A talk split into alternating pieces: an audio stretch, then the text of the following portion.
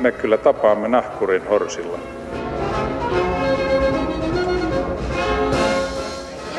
Mä sanoin, että minä juon nyt kahvia.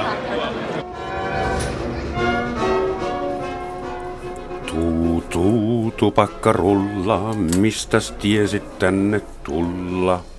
Näin ilmeisesti alkaa vanha suomalainen lastenlaulu, jossa verrataan tupakkarulla liinoihin käärittyyn vauvaan. Siihen aikaan tupakka myytiin suurin piirtein vauvan kokoisissa pakkauksissa ja siihen aikaan tupakkaan suhtauduttiin hyvin eri tavalla kuin tämän päivän Suomessa. Miten suomalaisten ja tupakan välinen suhde on muuttunut, millainen se on nyt ja mihin suuntaan se on kehittymässä, sitä aprikoidaan tänään täällä ja studioon ovat ystävällisesti saapuneet tietokirjailija Kai Linnilä, tervetuloa. Kiitos, kiitos. Ja lääketieteen professori Pekka Puska, tervetuloa. No, kiitos. Hyvät mukana olijat, lähetysikkuna ammottaa tuttuun tapaan avoimena internetissä. Sitä kautta voitte kommunikoida meidän kanssa tai keskenänne. Aloitetaan lääketieteen puolelta. Eli 15. elokuuta Suomessa astui voimaan uusi tupakkalaki, jonka tarkoitus on lopettaa tupakointi Suomessa kokonaan vuoteen 2030 mennessä. Onko se näin? Ymmärsinkö oikein ja onko se mahdollista? Joo, itse asiassa tämä tavoite Savuton Suomi oli jo tupakkalain edellisessä eh, muutoksessa muutama vuosi sitten, jolloin eduskunta sääti lain ensimmäisessä pykälässä, että tämä lainsäädännön tavoitteena on eh, tämä erittäin vaarallisen tupakoinnin loppuminen. Ja nyt sitten uuden tupakkalain johdannossa asetetaan tavoitteeksi 2030. Ja nimenomaan idea on siis se, että tämä säädäntö yhdessä valistuksen kanssa vähitellen lopettaisi tupakoinnin. Tarkoitus ei ole mennä kieltolakiin. Joo, eli siis niin kuin vapaaehtoisesti, vapaaehtoisesti halutaan, että suomalaiset lopettaisivat nikotiinin käyttöä. Siis itse asiassa, muodossa. jos katsomme suomalaisten tupakkatrendejä, jotka ovat menneet alaspäin miehillä kymmeniä vuosia ja naisilla parikymmentä vuotta. Jos tämä nykykehitys suunnilleen näin jatkuu, niin vuonna 2030 siihen päästään päästäisikö siihen jo ihan ilman kampanjaa, jos se trendi on ei, jo valmiiksi, valmiiksi ei, olemassa? Tämä trendi johtuu siitä, että koko ajan on tehty erilaisia toimenpiteitä, valistusta ja tupakkalainsäädäntöä. Kyllä me viimeiset tupakoivat ihmiset olemme huomanneet, että asenne, asennekasvatustyö on, on ollut hyvin tehokas että on ikävä roikkua 15 metriä oma, omalta parvikkeelta joka kerta. Kai, sä olet muun muassa tietokirjailija, toimittaja, olet ollut monessa mukana ja pitkään, ja yksi sun sivubisnes, ilmeisesti semmoinen aika lähellä sydäntä oleva sivubisnes, on ollut, että sä oot myynyt tupakatuotteita. Et Itäblogin tupakakartonkeja halpaan hintaan, vaan tuommoista luksustupakkaa. Joo, siis tupakkatuotteita, joihin eivät ole kuuluneet savukkeet eivätkä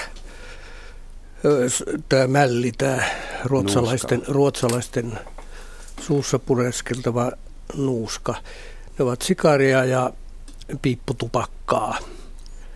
Ja tässä sodassa, joka on käyty, niin me olemme nostaneet nyt siis kädet pystyyn tai ei ainoastaan pystyy, vaan me olla, meidät on lopetettu. Eli on todella onniteltava Pekka Puskaa ja hänen esikuntaansa voitollisesta taistelusta, joka kilpistyi todella 15.8. No, kun suurena rauhan ystävänä ja saksalaisena sanotaan nyt näin, että Pekka ei varmaan ollut millään henkilökohtaisella ristiretkellä sinun tupakka en usko, en usko. vastaan, muuten hän ei olisi varmaan tullut tänne, mutta siis äh, Pekka kai kutsuu tätä sodaksi, että kuinka kuumassa asenneympäristössä tässä nyt oikein ollaan, että, että heitetäänkö sua välillä esineillä, kun sä tulet harrastamaan tupakan vastaista valistusta? No ei tupakkaisessa enää, se oli kyllä 70- ja 80-luvulla, silloin se oli aika kuumaa.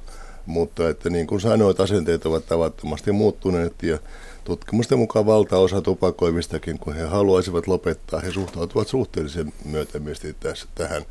Ja, ja tavoitteenhan on, on todellakin tupakoinnin väheneminen, eli kansanterveyden paraneminen. Lähtökohtana tässä, jos nyt haluaa sanoa sodassa, oli se, että tämä on niin tavattoman suuri tekijä suomalaisten kansanterveydessä. Edelleenkin noin 4-5 tuhatta kuolemantapausta vuodessa.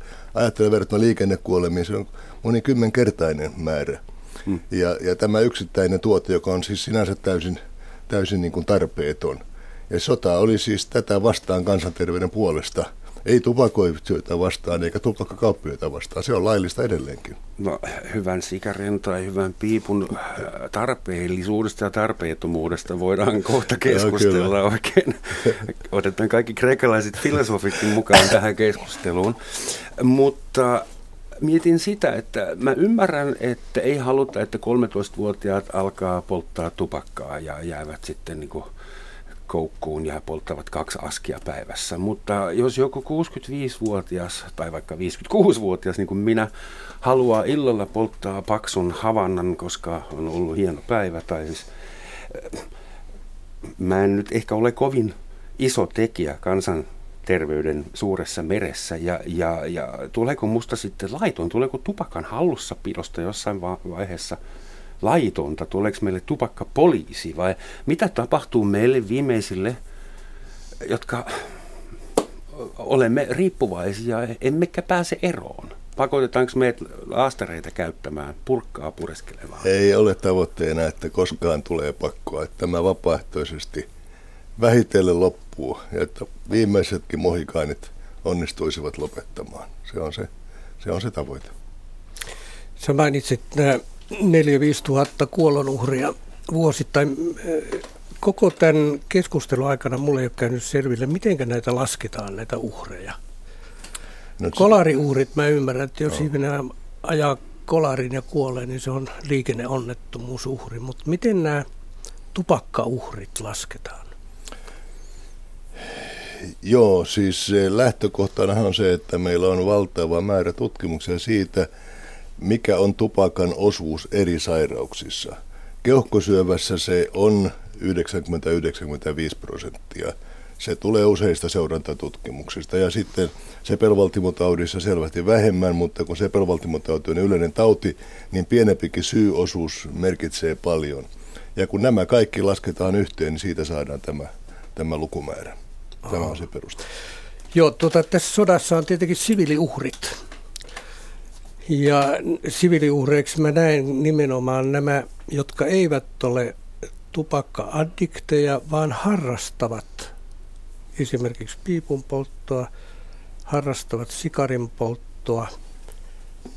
Ja nyt tämä lainmuutoshan tarkoitti se, että he eivät voi enää tilata sitä postitse, joka tekee esimerkiksi vaikeaksi raajarikolle, kajanilaiselle arkkitehdille, joka polttaa kopan parillisen päivässä, niin hän ei voi enää tilata piipputupakkaa. Mm-hmm. No, hänellä on ollut vaikeuksia tähänkin mennessä, tuota, kun hänen liikkumisensa on vaikea, niin hän ei voi itse hakea sitä sitten matkahuollosta. Mutta hän ei myöskään voi valtakirjalla hakea sitä.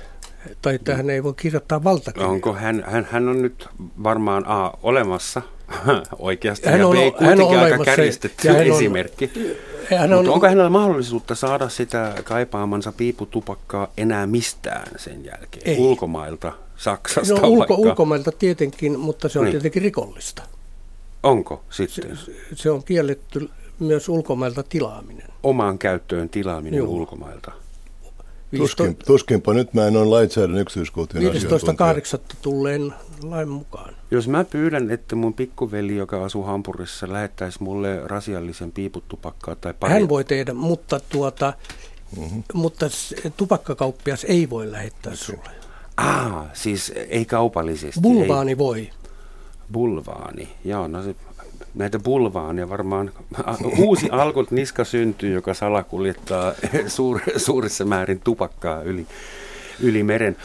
Siis tämän, saanko mä sanoa tässä, että siis tupakointihan oli valtavan iso yhteiskunnallinen tapa Ja nyt sitten kun tämä tapa, ja, ja tapa, johon liittyy siis erilaista bisnistä ja muuta, ja nyt kun tämä on niin kuin vähenemässä ja sitä ollaan vähentämässä, niin siihen totta kai liittyy erilaisia sivuvaikutuksia. Mutta kun puhutaan uhreista, niin on muistettava, että meillä on kymmeniä, ehkä satoja tuhansia entisiä tupakoivia, jotka ovat lopettaneet ja, ja joilla on tavallaan henki pelastunut. Minä tapaan heitä kadulla silloin tällöin. He tulevat kadulla vastaan kiittävät. Kiitos sinun telkkariohjelman mukaan minä lopetin tupakoinnin, enkä varmaan olisi hengissä ilman sitä. Että jos tässä on niin kuin sivuvaikutuksia, muistettava, että kysymys on valtavan isosta terveysoperaatiosta. Mä en todellakaan rupea kieltämään tupakan haittavaikutuksia. Mun mielestä ne on todistettuja. Mutta keskustella haluaisin siitä, että minkä takia nyt keskitytään niin massiivisesti tupakkaan. Muistan 30 vuotta sitten, kun mä saavuin tähän kauniiseen trooppiseen veroparatiisiin, niin kaikki sai tupakoida, tupakoida missä vain halusivat, milloin vaan. Koulussa opettajat suurin piirtein vielä poltti siihen aikaan, mutta alkoholia ei saanut juoda missään. Nyt kesäinen puisto Helsingissä, kaikki juovat siideriä ja äh, olutta poliisi vilkuttaa, mutta missään ei saa enää tupakoida. Et, et, äh, onko alkoholin vastainen taistelu menetetty ja nyt ollaan valittu tupakoitsijat seuraavaksi Tämä on hyvä havainto. Vai? Koska Tä... uhrien määrä on varmaan samaa luokkaa. Tämä on hyvä havainto ja uhrien määrä on lähellä samaa luokkaa. E, ja nyt kun tässä tupakka-asiassa menee aika hyvin, e, niin oikeastaan tämä pääkeskustelu tänä päivänä, niin kuin lehdistä nähdään, koskee kuitenkin sittenkin alkoholia. Ja, ja minäkin saan paljon enemmän tällaista viha, palautetta alkoholipoliittisesta keskustelusta. Siitä voidaan keskustella, että miksi Suomessa viimeisten kymmenien vuosien aikana alkoholin kulutus on niin tavattomasti lisääntynyt. Se on perua meidän kieltolaista, siis se niin kuin takapakkia kieltolain jälkeen ja sitten keskeydyt laki ja, ja alkoholiveron alennus ja, ja EU-vapautus. Ja se eurooppalaistuminen. Haluta, niin juuri, niin halutaan ihanoida sitä, että juodaan vapaasti. Mutta siinäkin luulen, että pitkän päälle tulee jonkinlainen muutos. Mutta Hyvin olennainen asia on se, että vaikka verrataan näitä erilaisia riskitekijöitä, tupakkaa, alkoholia, läskiä, sokeria, puukkoa, ne ovat kaikki luonteeltaan erilaisia. Tupakka on itse asiassa ainoa tuote, joka tarkoitetulla tavalla käytettynä tappaa. Alkoholi, jos pysytään kohtuuden kaidalla tiellä, niin siihen ei liity lääketieteellisiä haittoja. Et näissä on kaikissa tietty ero. Tupakoinnin ongelmat ovat niin valtavat tarkoitetulla tavalla käytetty. Siis jos tupakka olisi uusi tuote, sitä ei ikinä hyväksyttäisi markkinoilla. Jos auto keksitäisi tänään, sitten ei ikinä valmistettaisi teolliseen. Kahvikin voisi jäädä vielä. Ö, joo, myös tupakoitsijoissa on niitä, jotka eivät ole koukussa. Hmm. Ja mä luulen, että mä edustan noin 17 000 mm. sellaista tupakoitsijaa, joka ei ole koukussa, eli juuri nämä meidän asiakkaamme. Että varmaan tämä koko keskustelu, joka alkoi joskus 60-luvulla, sai aivan uuden luonteen sen jälkeen, kun keksittiin, että se on addiktio. Ja kun alettiin verrata sitä koviin huumeisiin, niin sillä lailla saatiin ikään kuin tämä yleinen mielipide halveksimaan tupakointia –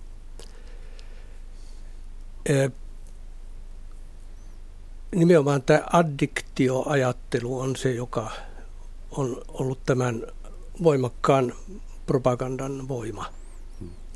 Kai mä en halua puhuttaa sua selkään tietenkään, mutta mun on pakko tunnustaa, että mähän itse tupakoin vieläkin. Ja mä en tupakoi siksi, että se olisi niin nautinnollista, vaan mä tupakoin, koska minä olen addikti. Joo. Mun on pakko ja mulla alkaa mennä vintti pimeäksi ja tunteet sekaisin, jos multa puuttuu nikotiini ja nämä 5000 muuta aineita. Itse asiassa ne on vielä kivemmat kuin se itse nikotiini. Ähm, ja mä lopettaisin, jos se olisi helppo, jos mä voisin vain lopettaa. Mutta mä en enää lopeta, koska joka kerta kun yritän, menee itsekunnioitus mm. niin täydellisesti.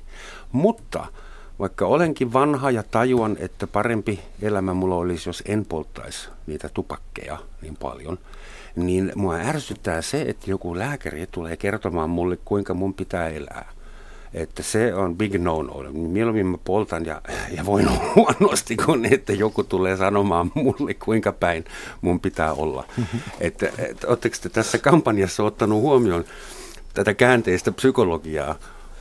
Joo, siis tämä torjunta tai syyllisyys, niin sehän lähtee omasta itsestään. Totuudellahan ei voi mitään ja kyllä meidän lääkärin tehtävänä on kertoa, mikä on terveellistä ja mikä on epäterveellistä. Ja sitten kun se tieto, mikä on epäterveellistä, eh, ei vastaa sitä omaa käyttäytymistä, se torjutaan, sitä pidetään holhouksena. Mutta että siis edelleen tupakoivat saavat tupakoida, tupakkaa saa myydä, mutta että tavoitteena on se, että todellakin sekä valistuksella että näillä säädöksillä tupakointi vähenisi ja aikana loppuisi.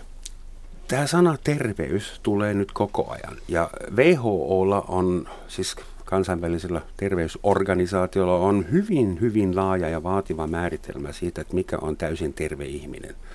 Se ei ole ainoastaan ruumillisesti terve, vaan myös henkisesti ja sosiaalisesti jopa.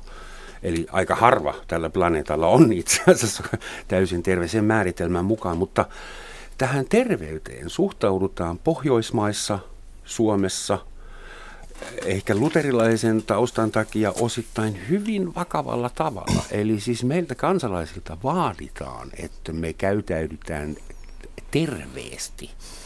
Ja mä, äh, muissa kulttuureissa, valtioissa terveys ei ehkä ole, esimerkiksi Vatikaanivaltiossa ei takulla ole, olla niin terveyden per, perään, tai Pohjois-Koreassa, okei nämä vitsi, vitsejä nyt, mutta siis... Kuinka... Pohjois-Koreassa ollaan nyt, siellä on myös tupakkalaki tulossa. Aha.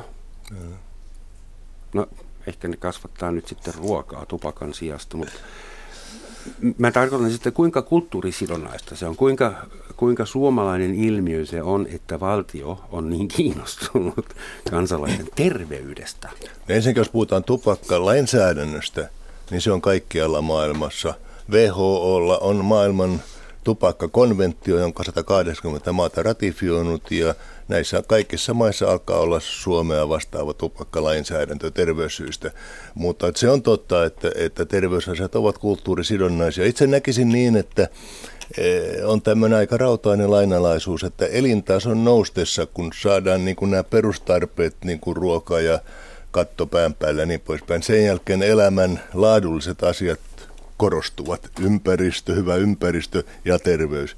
Ja tänä päivänä, jos Suomessa, Suomessa tai aika monessa länsimaassa kysytään ihmiseltä arvoista, niin terveys kaikissa tutkimuksissa on aivan arvojen kärjessä. Ja se tietysti heijastuu yhteiskunnassa.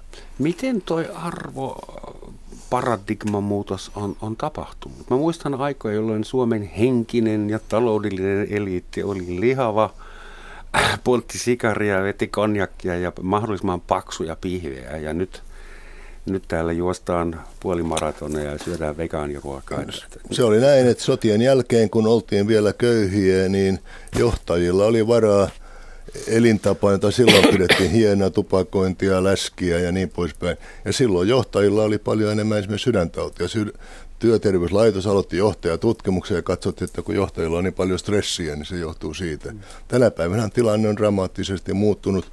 Tupakointi, ja eräät muut epäterveet elintavat valitettavasti ovat jääneet alempien sosiaaliryhmien tavaksi ja sitten se on tuonut myös erittäin suuret terveyserot. Ja johtajille täytyy nyt maksaa monta monta vuotta tosi korkeita eläkkeitä. Kyllä. Että ehkä se ei ollutkaan niin fiksu siinä mielessä tämä. Mites tuota... Yhä useampi suomalainen elää yhä pidempään. No mikä nyt on sitten elinaika-odote? Sehän on myös muuttunut tietenkin elintason mukaan. Että mikä nyt on sitten ennenaikainen kuolema, vaikka nyt tupakoitsijan tai kenenkä tahansa kansalaisen? Keskimäärin tupakointi vie elämästä noin 10 vuotta. Ja voi sanoa myöskin, että viimeisen 3-40 vuoden aikana suomalaisten elinjän odote on kasvanut myöskin noin 10 vuotta ja näyttää edelleen lisääntyvän. Se tuo tietysti tosiaan lisää eläkemenoja, mutta se eläkemenojen määrähän tietysti liittyy tai riippuu tästä eläkkeelle siirtymisiästä, jota ollaan nyt taas vastaavasti nostamassa. Se, mikä on erittäin tärkeä havainto, on se, että kun ihmisten elämään tulee lisää vuosia, tulee enemmän niin sanotusti ikäihmisiä, niin myöskin ikäihmiset ovat terveempiä. Eli tämä raihnainen vaihe on vastaavasti siirtymässä elämässä myöhempiä vuosia. Mutta sä sanot, että kaikkien suomalaisten elinajan odote on noussut, niin myös tupakoivien suomalaisten kyllä, elinajan kyllä, on kyllä. Kuinka se, Tu- se tupakka hygieniaa, parempaa ruokaa? Kyllä, tupakka ei ole ainoa riskitekijä suinkaan. Se on erittäin tärkeä tupakoivalle. Se on tärkeä yksittäinen riskitekijä, mutta totta kai on ravinnosta, liikunnasta, alkoholista ja niin poispäin. Moni asia on mennyt parempaan. Ja miten nyt, jos 74-vuotias, esimerkiksi mä kuolla kupsahtaisin huomenna, Hmm. mikä on hyvin todennäköistä. Älä. Mulla on nimittäin tämä ääni ei ole tupakkayskä eikä tupakkakuumetta, vaan tämä on lapsilta saatu, saatu tuota nuha kuume. Niin, lapset riskitekijänä, se pitäisi joskus. Niin, niin Anteeksi. tuota, olenko mä sillä yllättäen sitten tupakoinnin uhri, kun mä keikahdan huomenna 74-vuotiaana. No jos tehdään... Tai mun äitini 82-vuotiaana, joka he- heitti henkensä, tai isoäitini, joka 84-vuotiaana. Jos sä teet ruumiin avauksen Kai Linnilälle, mitä toteat? No varmaan mustat keuhkot, mutta että se riippuu, tai vastaus tähän kysymykseen riippuu siitä, mikä on se kuolin syy. Jos se on vahva tupakkatauti, niin silloin tupakan osuus on varmaan ollut aika suuri. Mutta totta kai voi olla muita kuolinsyitä. Mutta jos hänellä onkin iso haorta aneurisma, niin mm. sitten se laitetaan kuolinsyyksi tupakoinnista ei ole mitään mainintaa Näin on, koko, näin koko paperissa. Kyllä. Niin, että ehkä se on vähän, kuolin syy on jokseenkin sattumanvarainen, ainakin se mitä viranomaisille ilmoitetaan. Ei, kyllä meillä aika, aika tarkat kuolinsyytiedot on. Tuota, tupakka, miten, miten sinä Kai, joka il, sä puhut sodasta ja oot, ainakin kuulostat ironisen katkeralta tupakkabisneksen edustajana, miten sinä järjestäisit Suomen tupakka-asiat niin, että kaikki saavat mitä haluavat? Ettei lapset ala tupakoida, että nuoret ei käytä nikotiinia, mutta et- mutta että vanhat kokeneet saavat kaikessa rauhassa nauttia. Että onko sulla joku vastaehdotus tälle kampanjalle, joka haluaa poistaa kokonaan? Joo, jos me unohdetaan, että pieni kioskini, jolla nyt ei ole suurta kansantaloudellista eikä yksityisliiketaloudellista merkitystä, vaan, niin mua kiinnostaa nyt ylimalkaan koko tämä offensiivi ja se tehokkuus, jolla, jolla tuota ollaan päädytty esimerkiksi tähän tupakkalakkiin, joka astui 15.8. voimaan.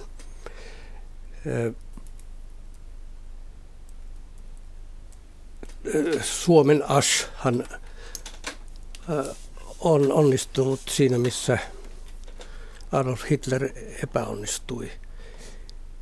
Ja, ja, ja Hitler ei saanut omaa propagandakoneistoaan, vaikka hän vetosi samoihin asioihin kuin tuota, nykyiset terveysviranomaiset, niin hän ei saanut sitä läpi. Puhutko nyt Hitlerin tupakkan vastaisuudesta vai sen muista operaatioista? Mä puhun yksitään tätä, tästä tupakka-offensiivista. Okei. Eh, Sori, mä aina, mä aina säikähdän, kun se nimi tulee. Joo, joo, mä ymmärrän, mutta mä ajattelin, kun meidän molempien isoäidit oli saksalaisia, niin me voidaan tuota, puhua vapaasti natseista. Eh, Nimittäin samat, eh, samat periaatteet oli, samat päämäärät oli nimenomaan tässä tupakavastaisessa taistelussa, mutta se epäonnistui. Hitler oli entinen ketjupolttaja. Että kun lukee hänen niitä määriä, mitä hän poltti, 40 savuketta päivässä, niin mä ymmärrän, että hänestä tuli äkkiä käännynnäinen. Ja, ja mä- pahan tuulinen. ja tietysti. pahan tuulinen. Ja mä luulen, että tämä offensiivi Suomessakin on tietenkin onnistunut sen takia, että on hyvin paljon tupakoinnista luopuneita. Ja he ovat, he ovat käännynnäisiä, jotka inhoavat ed- entistä elämäntapaansa. He inhoavat sitä hajua, joka lähtee lähimmäisestä. He tuntevat olevansa itseään parempia ihmisiä. Mitäs Kai on siinä Pekka oikeassa. tähän moraaliseen protestiin? Sen sanoa, että Kai on siinä oikeassa tässä mielenkiintoisessa historiallisessa tiedossa. Itse asiassa ensimmäinen lääketieteellinen tutkimus tupakoinnin haitoista oli Saksassa. Saksalainen lääkäri juuri ennen toista maailmansotaa ja Hitler omaksui tämän. Mutta se oli niin uusi ja ufo-asia, että eihän se johtanut silloin mihinkään. E, ja vasta sitten, kun englantilaiset ja amerikkalaiset e, pätevät lääketieteen tutkijat 40-luvun lopussa, 50-luvun alussa – julkaisivat nämä tuloksensa siitä, kuinka tavattu epäterveys tutkimus on. Sen jälkeen pikkuhiljaa länsimaassa tämä homma alkoi. Ja itse asiassa Saksassa tämä, tämä Hitlerin operaatio niin kuin toimi tupakkapolitiikkaa vastaan useita kymmeniä vuosia. Saksa oli tämmöinen jälkeen jäänyt tupakkapolitiikka. Tänä päivänä Saksassa, Saksassa menee, menee myöskin hyvin. Tuo ja sodan jälkeen sinne tulvi ilmasta ja, ja tämä, tämä operaatio siitä, että tupakointi väheni, siis se, se on vie valtavan pitkän ajan, kun se tupakointi on niin syvälle juurtunut yhteiskunnallisena ilmiönä, yksilön tapana, bisniksenä. Mutta vähitellen, kun tupakointi vähenee, niin asenteet ovat muuttuneet, niin kuin Kai sanoi. Tänä päivänä aikuisista polttaa vain 15 prosenttia, ja se heijastuu tietysti yhteiskunnalliseen ilmapiiriin. Mutta sen haluaisin ehdottomasti korostaa tai korjata, kun Rooman sanoit, että mitä pitäisi tehdä, että vanhat saa tupakoida rauhassa. Kyllä tänä päivänä vanhat saa tupakoida Suomessa rauhassa, mutta tuota ei sisätiloissa, joka häiritsee toisia ihmisiä, paitsi kotonaan. Hmm, selvä. Olen, hyvät kuulijat, aivan järkyttynyt siitä, että saatiin se Adolf Hitler mukaan tähänkin keskusteluun. Ja tämä on varmaan hyvä hetki muistuttaa meitä siitä, että kuuntelemme Yle Radio 1 Roman Satsin maamikirja, jossa tänään puhutaan tupakoinnista tai ei tupakoinnista ja vieraina studiossa ovat Kai Linnilä ja Pekka Puska. Vuonna 1747 astui Suomen maassa ensimmäinen tupakoitsijoiden kuluttajavero voimaan. Eli jo silloin, vähän sen jälkeen kun tupakka oli ehtinyt saapua koko Suomeen, se tapahtui vuonna 1637, 110 vuotta myöhemmin jo, se oli veronalaista. Ja vuoden 1762 uuden määräyksen vuoksi kadulla tupakoiva saattoi saada sakot ollaanko me, toi verotushan on ollut voimassa varmaan katkeamattomasti siitä 1700-luvulta, mutta eli sakkoja ei ole tulossa katutupakoitsijoille. Ei. Tai gettoja, tupakka, tupakkapuistoja. Joo, nä, näitä ulkona polttamiskieltojahan on ollut vuosisatojen aika eri puolilla maailmaa. Keskellä Eurooppaa, Venetsiassa, Itävallassa, jopa tuota Suomessa oli aika runsas lehtikeskustelu 1880-luvulla. Esimerkiksi Viipurissa, saako Viipurissa tupakoida kadulla. Sitten Suomessakin ja muissa maissa oli ymmärtääkseni eri lainsäädäntö miesten ja naisten tupakoinnille, että naiset eivät saaneet tupakoida julkisesti, mutta miehet saivat. Että mikä on teidän arvio siitä, että mitä se tupakka, mikä se merkitys oli Suomessa silloin, kun se oli niin kuin suurimmillaan, silloin kun eniten poltettiin Suomessa, eniten mainostettiin jokaisessa Suomi-filmissä oli sauhua. Tupakka on ollut aivan olennainen osa yhteiskunnallista toimintaa Suomessa ja useimmissa länsimaissa. Sota-aikana miehille jaettiin ilmaiset tupakat, jotta, jotta tuota, ne sodan kovat koettelemukset kestettäisiin. Ja sitä laskua sitten maksettiin, kun sodan jälkeen valtaosa miehistä poltti. Ja, ja, ja miesten tupakointi alkoi vasta hitaasti, hitaasti laskea. Mutta on muistettava, että se iso osa on myöskin bisnistä. Ja edelleen tänä päivänä varsinkin kehitysmaissa meillä on valtava ylikansallinen tupakkabisnis, joka painaa tupakkaa edelleen kaikkiin mahdollisin keinoin lobbaa hallituksia. Pelkästään Philip Morriksen liikevaihto on suurempi kuin Suomen valtion budjetti ja voitto noin 10 miljardia euroa vuodessa. Että se on ollut ja on edelleen myöskin isoa bisnistä. Hmm. Meidän pitää nyt muistaa koko ajan, että kun me puhutaan nyt tupakasta, niin me varmaan tarkoittaa savukkeita. Savuketupakkaa. Savukkeet, ja, ja savukkeet on varsin uusi, uusi ihmiskunnan historiassa. No. Voidaan sanoa, että vasta ensimmäisen maailmansodan jälkeen se vakiintui. Mä luin, että Krimin sodassa keksittiin, kun kaikki piiput oli ammuttu hajalle. Sitten käärittiin tupakkaa johonkin sanomalehtipaperiin ja englantilaiset alkoi valmistaa. Joo, ja silloin tuli tietenkin tämä lyhyt piippukin muotiin, koska se oli helppo rintamalla. Niin, on, erikseen on savukkeen poltteita ja erikseen on sitten muiden tupakkatuotteiden käyttäjät. Tässä uudessa tupakkalaissa nyt sitten nenänuuskakin kriminalisoitiin, joka, jonka perusteita mä en ole ihan varma, miksi se kai tulee kyllä WHOlta tai sitten kansainväliseltä Assilta tämä suositus. Minkä takia nenänuuska, jota, jonka käyttäjät eivät suinkaan niin kuin päntiönään pistä sieraiminsa, vaan nähtävästi pari-kolme kertaa päivässä ja sitten aivastavat. Että minkä takia se on vaarallista. En todellakaan tiedä miksi. Ensinnäkin kai on siinä oikeassa, että kyllähän siis suurena kansanterveyden ongelmana tupakka tuli vasta sitten savukkeiden teollisen valmistuksen ja myynnin myötä.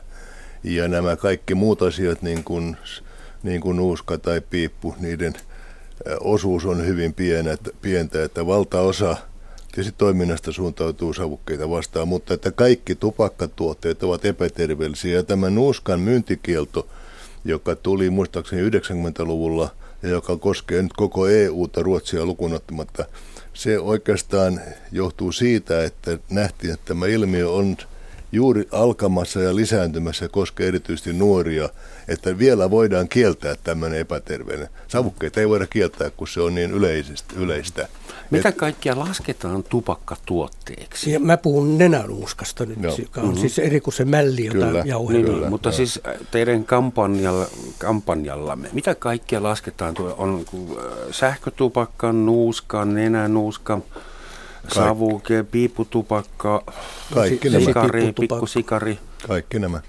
Mutta mikä on se common denominator? Siis se, pitääkö, jos se on nikotiinipitoinen, niin sitten se kuuluu teidän listalle. Niin Onko nikotiini se? No siis lakihan lähtee siitä, että kysymys on tuote, joka kokonaan tai osittain on nikotiinikasvin lehdistä. Ja nikotiini tulee tästä. Ja jos, jos se on nikotiini... tehty laboratoriossa syntetisoituneena? No, tiettävästi näin ei ole, mutta sitten voidaan miettiä, että mitä lainsäädännössä sitten tehdään. Niin, niin. Eli mutta nikotiini on se molekyyli, joka Kyllä. siinä pitää olla. Okei, anteeksi. Ja niin, mä äh, ihmettelenkin, että minkä takia sitten nämä nikotiini korvikkeet ovat sallittuja ja minkä takia ne on jopa ikään kuin terveysviranomaisten suojeluksessa. Mä Mitä ne, tarkoitat korvikkeella? Siis näitä... Nikotiinipurkat ja Aa. nikotiinipastillit ja nikotiinilaastarit. Ja onko Nikotinel osakeyhtiö jo yhtä suuri kuin Philip Morris osakeyhtiö? On, isompi. Niin, se lääketiedossa on, on, on aika, ei, ei suinkaan isompi, mutta että on, on, on suuri. Mutta tuota, tässähän on kysymys tupakoinnin lopettamisvalmisteista, joita on testattu tutkimuksissa – ja joita käytetään nimenomaan tupakoinnin lopettamisessa onnistuminen. Koetaan auttaa ihmisiä niin kuin Rooman sinä onnistumaan lopettamisessa. Mulla on kalaverkkokaveri, joka lopetti savukkeiden polton kahdeksan vuotta sitten sen takia, että hänellä oli virtsarakon syöpä tai jotain tämmöistä jossain seulontatutkimuksessa. Hän säikähti siitä ja lopetti savukkeiden polton – hän jauhaa nyt vielä kahdeksan vuoden ajan. Hän on jauhannut näitä nikotiinipurkkaa ja hän on siis täysin koukussa siihen. Sen mä huomannut kerran. Meidän venereissun aikana hän ainakin kolmesti heittää mällin suuhun. Mun ymmärtääkseni tämän antismoking-toiminnan yhtenä merkittävänä primusmoottorina on ollut nimenomaan lääketehtaat Pfizer ja niin edelleen. Johnson Johnson, joka oli jopa muistaakseni herra Johnson perustamassa ensimmäistä tämmöistä antismoking. Että lääketehtaat yrittää valtaa alaa takaisin joo, tupakkateollisuudelta. Joo, ja, ja kysymyshän on miljardeista. Kuka myy nikotiinia Mitä te arve, arvelisitte, kuinka paljon Suomessa myydään apteekkitavarana yksinomaan näitä substituutteja. Onko sulla lukuja? Mä katsoin Kelan tilastosta, se mitä nyt tältä sairaudelta niin ehdin valmistautua, niin mä katsoin, niin 75 miljoonaa on Suomessa myynti. Siis no, aika euroa vuodessa mä, liikevaihto. Niin. Mutta mä luulen, että ne on vain apteekki. Että mä en tiedä sitten, että miten K-kaupan kassan, onko ne siinä kerran, nämä oli, tämä oli Kelan tilasto. Joo. Tuota, torjun jyrkästi jos sen ajatuksen, että lääketehtaat olisivat tämän tupakakampanjan takana. Että kyllä se on lähtenyt jo todella 50-60-luvulla hyvin vahvasti näitä lääketieteen tutkimustulosten perusteella, mutta että sitten varsinkin 80-luvulta alkaen niin kun ruvettiin miettimään sitä, että ei riitä, että ihmisille sanotaan, että lopeta tupakointi, vaan miten he, heitä voidaan auttaa. Ja tuli koko tämä vierotuskeskustelu, niin psykologiset seikat ja sitten tämä farmakologiset seikat.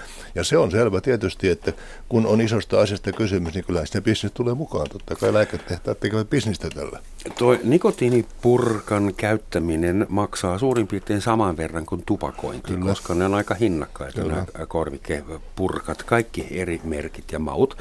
Ää, pitäisikö niiden sitten olla niin halpoja, että olisi taloudellinen insentiivi mun jättää se röökiaske ostamatta ja ostaa mieluummin ää, nikotiinipurkkaa. Nyt se on ihan sama kumpaa mä ostan, saman verran rahaa menee.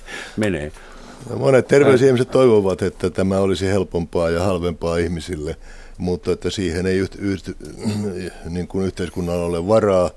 Ja joka tapauksessa, jos onnistuu lopettamaan tupakoinnin näillä, ja kuitenkin valtaosa ihmistä pääsee nikotiinipurkista myös eroon. Tämä Kai Linnan kaveri on harvinainen, tai suhteellisen harvinainen, tai muutama prosentti jää, jää koukkuun nikotiinipurkki. Mutta on sanottava, että meillä on kyllä erilaisia kampanjoita. Monet työnantajat esimerkiksi, nyt kun on savuton työpaikka, niin monet työnantajat ovat auttaneet työntekijöitään pääsemään tupakoista eroon ja tarjonneet niin kuin esimerkiksi muutaman kuukauden ajaksi ilmaiset nikotiinikorvikkeet. Kumpi, Pekka, sun mielestä vaikuttaa tehokkaammin tupakkoinnin lopettamiseen, pakkokeinot vai valistus? Saarnaaminen vai, itse asiassa lasten kasvatuksessa oli kolme kultaista periaatteita, mikä uhkailu, lahjonta kiristys ja, ja kiristys. kiristys. Niin lahjontaa, voisitte yrittää sitä jossain. Jos olisi rahoja, jos olisi rahoja, niin se olisi mm-hmm. ihan hyvä. Tuota, ikivanha kysymys, että tuota, keppiä vai porkkanaa, valistusta vai säädöksiä, ja vastaus minusta on ilman muuta molempia. Ne tukevat toisiaan, valistus muokkaa maaperää, ihmiset osaa lopettaa, ja kun tupakointi vähenee, on helppo niin kuin lainsäädäntöä muuttaa. Tämä pakkokeinosana on siinä mielessä huono, että me yhteiskunta on täynnä lainsäädäntöä, jolla säädellään suomalaista elinympäristöä. Se, että saa ajaa autolla niin kuin haluat, vaan on tietyt säädökset, nopeusrajoitukset. Alkoholista on säädöksiä. On hirvittävä määrällaisia säädöksiä, joilla halutaan säätää sitä, että minkälainen yhteiskunta Suomessa on. Ja niin kuin sanottu, tämän tupakkalainsäädännön tavoitteena on paitsi suojella tupakoimattomia tupakasavulta, niin edesauttaa tupakoinnin vähenemistä, mutta ketään ei kielletä polttamasta. Sä oot oikeassa, että mä saan ajaa autoa, joskaan en ihan niin kuin haluan, mutta mm. kai ei saa enää myydä tupakkaa ollenkaan. Ihan sama, miten hän haluaa no siis ja kenelle haluaa. Tupakkakauppa on, on, on sallittua Suomessa, mutta siihen liittyy tietysti myöskin säädöksiä jotka voivat olla hankalia siis kauppiaalle. Post, postimyynti on kielletty. Hmm. Mutta kuinka sä mahdollisesti näet niin kuin sun sivubisniksen tämän tupakkakaupan tulevaisuuden? Että mitä sä saat enää tehdä tämän uuden tupakkalain jälkeen? Siis en saa myydä tupakkatuotteita. Ollenkaan, piste. Postitse. Postitse. Mutta henkilökohtaisesti, että sä saat Mä voisin, äh, avata kojun. Niin, tai, tai ehkä myymällä auton, joka menisi Ivaloon. Mm-hmm. Siellä on kaksi asiakasta. Kilpisjärvellä on yksi, yksi asiakas. Karikasniemellä on yksi asiakas. Että mä menisin kauppa-auton. auto? Niin, ehkä se olisi mahdollista. Se on niin hyvä bisnesidea, se on taku varmasti laitonta Suomessa. Mä en tiedä sitä, mutta tämä on ainoa mahdollisuus ikään kuin palvella näitä maaseudun yksinäisiä koukussa, harrastuksessaan koukussa olevia ihmisiä. Mä luulen, että he eivät ole addikteja. He onnettomuudekseen harrastavat piipun polttoa, vesipiipun polttoa, sikarin polttoa. Joku onneton vielä pistää nenän uuskaan. Nenän uuska ei ole bisneksenä mitään. Siis yhdestä Volymina. annoksesta jää myyjälle 10 senttiä. Ja se yksi annos kestää varmaan kolme viikkoa. Tuota, mä en oikeastaan paheksu mitään. Siis harvinaisen suvaitsevainen ihminen. Mutta minua kiinnostaa todella tämä nikotiinivalmisteiden suosiminen noin filosofisesti, että mitenkä nämä ihmiset, jotka haluavat, haluavat Suomen savuttomaksi tosin, mutta tarkoittaa myös, että Suomen nikotiinittomaksi, niin Kyllä. kuitenkin eivät varusta näitä nikotiinisubstraatteja niin millään varoituksella, eikä varoita niiden koukuttamisesta. Nikotiinipurkka aiheuttaa riippuvuutta. Mä vaan mietin sitä, että kun lääkärikuntahan on ollut aina kuitenkin niin kuin hyvä kestivieras lääketeollisuudelle, että, että mä en usko, että Suomessa on välttämättä korruptiota, kerran tämä on korruptiovapaa maa. Mutta entä siellä Jenkeissä, jossa kaikki tämä on keksitty, niin kuinka paljon siellä koko tähän massiiviseen tiedottamiseen ja tähän liikkeeseen on nimenomaan sekaantunut lääketeollisuus. Kai se, että meillä ei ole korruptiota Suomessa, se johtuu vain siitä, että me olemme kaikki sukulaisia. Ää, niin olisiko nikotiinivero fiksumpi kuin tupakkavero? Kysymys on suunnilleen samasta, as, suunnilleen samasta asiasta. Että No korviketavara olisi myös veronalaista sitten. Siis nikotiinipurkan ja vastaavan tavoitteena on auttaa ihmisiä pääsemään eroon tupakasta. Ja Kaille sanoisin vielä, että nikotiinipurkumi keksittiin Ruotsissa. Joo, Leo. Malta. Leo, juuri näin, juuri näin. Ja tuota, tosiaan, mitä varoituksiin tulee, ne ovat farmakologisia tuotteita, jotka on testattu eh, niin kuin lääkkeitä testataan, ja niihin liittyy käyttöohjeet, että se on tämän lainsäädännön mukaisesti tämä toiminta tapahtuu. Minkä takia addiktioon suhtaudutaan niin kielteisesti? Miksi ihminen ei saa olla addiktoitunut? Koska jos ihan rehellinen olen, niin olen addiktoitunut hengitysilmaan, ilman vettä kuolen nopeasti, ruokaa tarvitsen seksiä, rakkautta, lämpöä, rahaa. Okei, tässä tapauksessa myös nikotiinia. M- Miksi me ihmiset emme saa olla addiktoituneita? Kyllä, saa Peliriippuvaisia, seksihulluja, polttavia ja juovia. Kyllä pohjimmiltaan on kysymys siitä, että nämä terveyshaitat ovat niin tavattoman suuret. Mutta kun tähän samaan liittyy sitten se, että tuotteeseen hyvin monet, ei ihan kaikki, hyvin monet addiktoituu, jolloin sitten he eivät pääse eroon, vaikka he itse haluaisivat. Niin tämä tietysti lisää tätä asiaa. Mutta tässä on koko ajan se asetelma, että on paheellinen yksiö, syn, yksilö, syntinen, joka painaa liikaa, liikuu liian vähän ja harrastaa vääriä elämäntapoja. Sinä sanot tätä, ei me. Sitten ei on se minä. iso yhteiskunta, se ä, anonyymi massa veronmaksaja, jotka tätä paheellista yksilöä varten perustaa hoitomuotoja ja sairaaloita. Eli siis mähän olen osa tätä yhteiskuntaa. Eikö mulla ole oikeus laittaa mun keuhkot mustiksi, jos mä näin haluan? On Mä maksan mun lihavan naapurin kakkosdiabeteksen. Edelleen sulla on oikeus tupakoida ja yhteiskunta sitä kiellä. kiellä tuota, ja me puhe paheista ei lähde lääkäreistä, vaan me koitamme, mulle sanotaan monta kertaa, että sinä olet meitä tupakkamiehiä vastaan, että päinvastoin. Valtaosa tupakoivista haluaisi lopettaa, ja mun tehtävä on koittaa auttaa heitä onnistumaan tässä. Mutta me haluaisimme tupakoida hyvällä omatunnolla, että te pilatte sen nautinnon tästä touhusta. Ja se, se No, se liittyy ikivanhaan filosofiseen kysymykseen, lisääkö tieto tuskaa? Me kerromme sen, mitä lääketieteellinen tutkimus sanoo tupakoinnin tavattoman suurista terveyshaitoista. Jos se tuottaa tuskaa, niin ei sillä oikein voi mitään.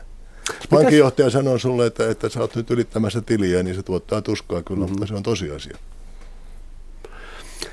Kai, voisitko sinä, ei addiktoituneena, vaan valistuneena, nautiskelevana tupakkaharrastelijana laittaa jonkun palopuheen tupakoinnin puolesta, että miksi kannattaa sytyttää piippu tai hyvä sikari, jos nyt ei puhuta savukkeesta? Öö, mä sanon, Mikä että jotain, no, okay, mä sanon jotain hyvin kerettiläistä. Mä tunnen tuhansia tupakkatuotteiden käyttäjiä. Mä tunnen vain yhden tapauksen, joka on keuhkosyöpätapaus, ja sen tuntee varmaan kaikki muutkin. Se on Jörn Donner. Mä en tiedä kenenkään näistä tupakoitsijoista kuolleen selvästi tupakan polttoon, niin pikemmin he ovat elossa yhä. Mä en tiedä, mistä näitä tilastoja, myös se niin kuin, semmoinen, joka löytyy valistussivultaan, että tupakkasairauksien hoitoon käyttää vuosittain 1,5 miljardia markka, ää, euroa. Mistä näitä lukuja keksitään? Ää, muutama vuosi sitten naispuolinen eläkkeellä oleva patologi otti minuun yhteyttä. Ja hän sanoi, että hänen ei pitäisi tätä sanoa, mutta hän ihmettelee kollegoita, että mistä näitä hirvittäviä lukuja koko ajan keksitään. Hän on 40 vuoden aikana avannut tuhansia ruumiita. Hän ei pysty yksilitteisesti kertomaan, että toi ihminen on kuollut tupakkaan. Hän itse ei tupakoinut. Hänen miehensä ei tupakoinut.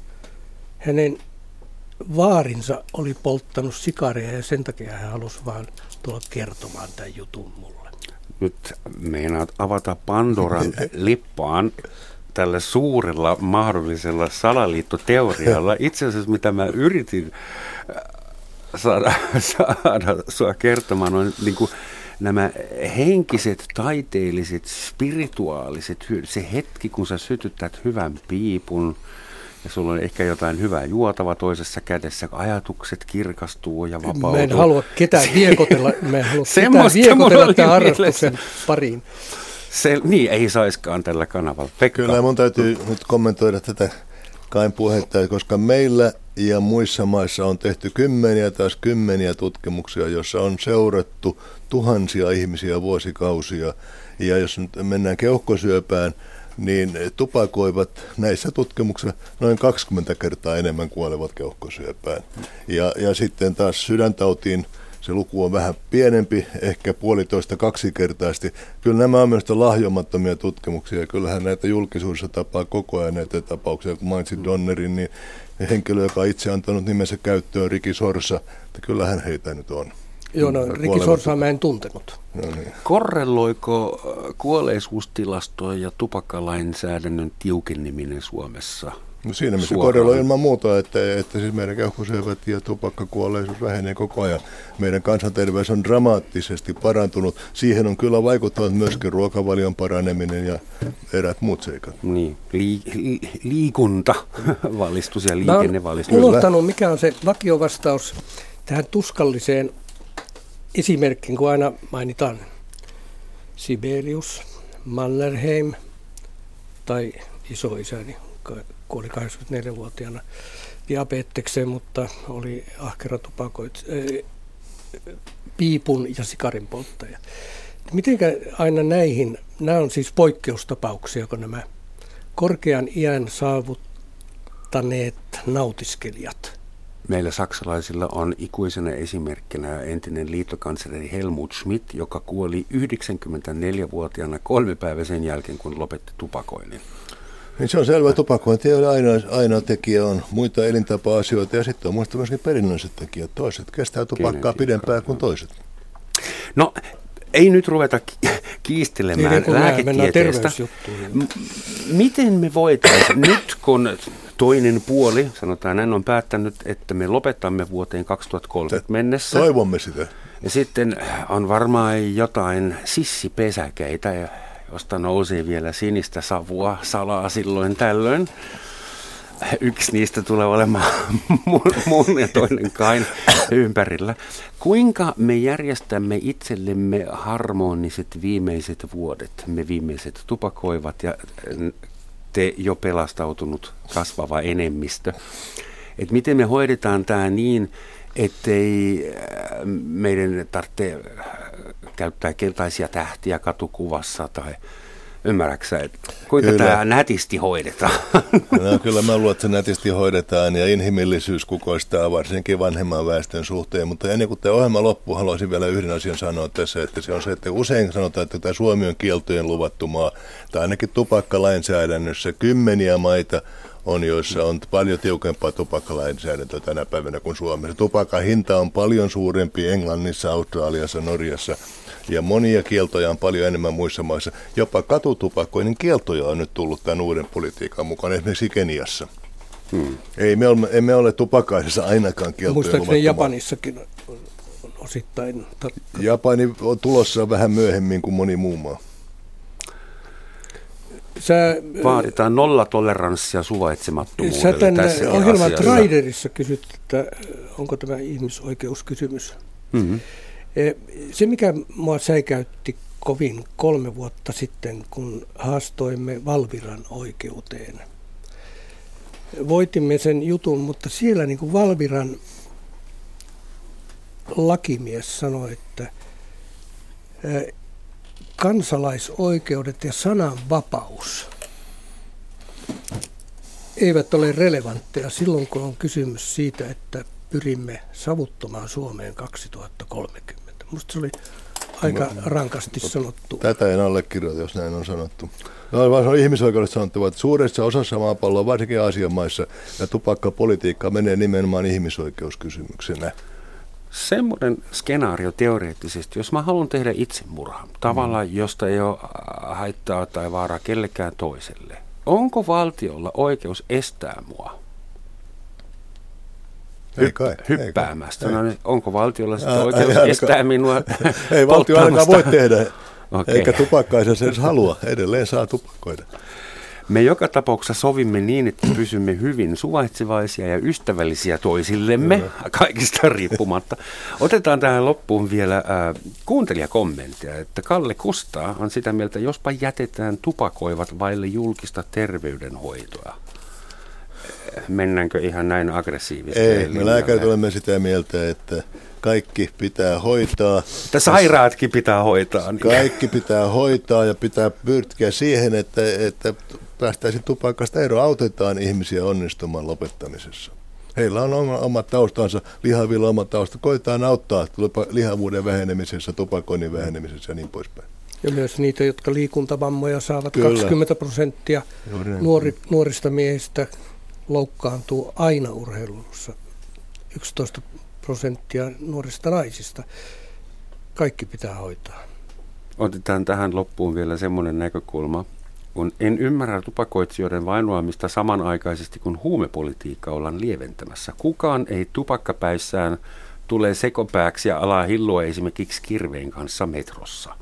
Se pitää kyllä paikkaansa. Tupakka on epäterveellistä, mutta se ei sentään laita kenenkään vinttiseikaisen. Ja aggressiopurkaus tulevasta sitten, kun tupakka on loppu. Joo, ja mutta passiivinen tupakansavu haittaa aika paljon ihmisiä edelleen, varsinkin naisia kodeissa ja niin poispäin.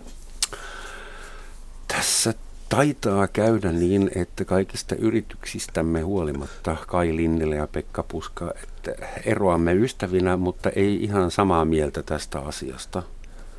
Mutta ehkä, ehkä hirvettävän syviä erimielisyyksiä. Ystävinä eroamme mm-hmm. kyllä. Äh, tähän loppuun ehkä itävaltalaisen päihde- ja moniriippuvuusasiantuntijan lausahdus. Herra oli nimeltä Sigmund Freud. Hän sanoi, että jos lopetat juomisen, polttamisen ja sekstailun, et elää pidempään, sinusta vain tuntuu siltä. No, tiedettehän niitä itävaltalaisia. Kiitos Kai, kiitos Pekka, kiitos, kiitos hyvät kuulijat. Tschüss.